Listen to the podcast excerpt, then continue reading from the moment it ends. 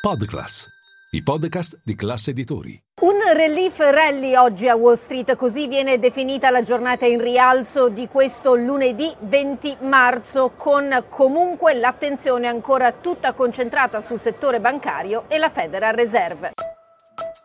Linea mercati. In anteprima, con la redazione di Class CNBC, le notizie che muovono le borse internazionali.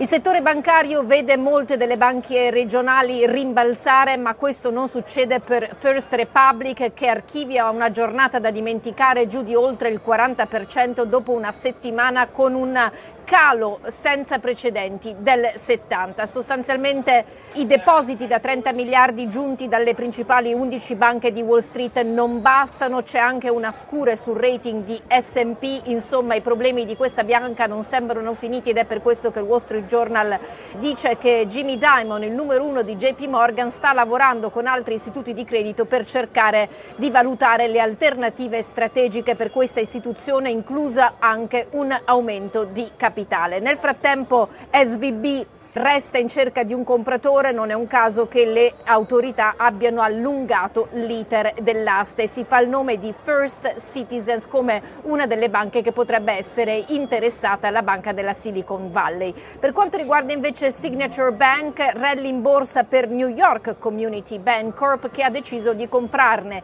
i depositi e parte dei prestiti. Questo fa venir meno, almeno per il momento, il timore che quell'istituto New York Community Bank Corp tagli il dividendo. A tagliare invece posti di lavoro è ancora una volta Amazon, sono 9.000 i nuovi esuberi, vanno ad aggiungersi ai 18.000 già comunicati all'inizio dell'anno, il titolo però non riesce a festeggiare in borsa. Intanto il capo della diplomazia statunitense Anthony Blinken mette in guardia sulla visita del presidente cinese a Mosca, secondo lui non fa altro che dare copertura alla Russia per le atrocità commesse nell'ambito della guerra in Ucraina. Chiudiamo con una curiosità, Rupert Murdoch, 92 anni e non sentirli, il magnate dei media ha deciso di sposarsi per la quinta volta, succederà quest'estate.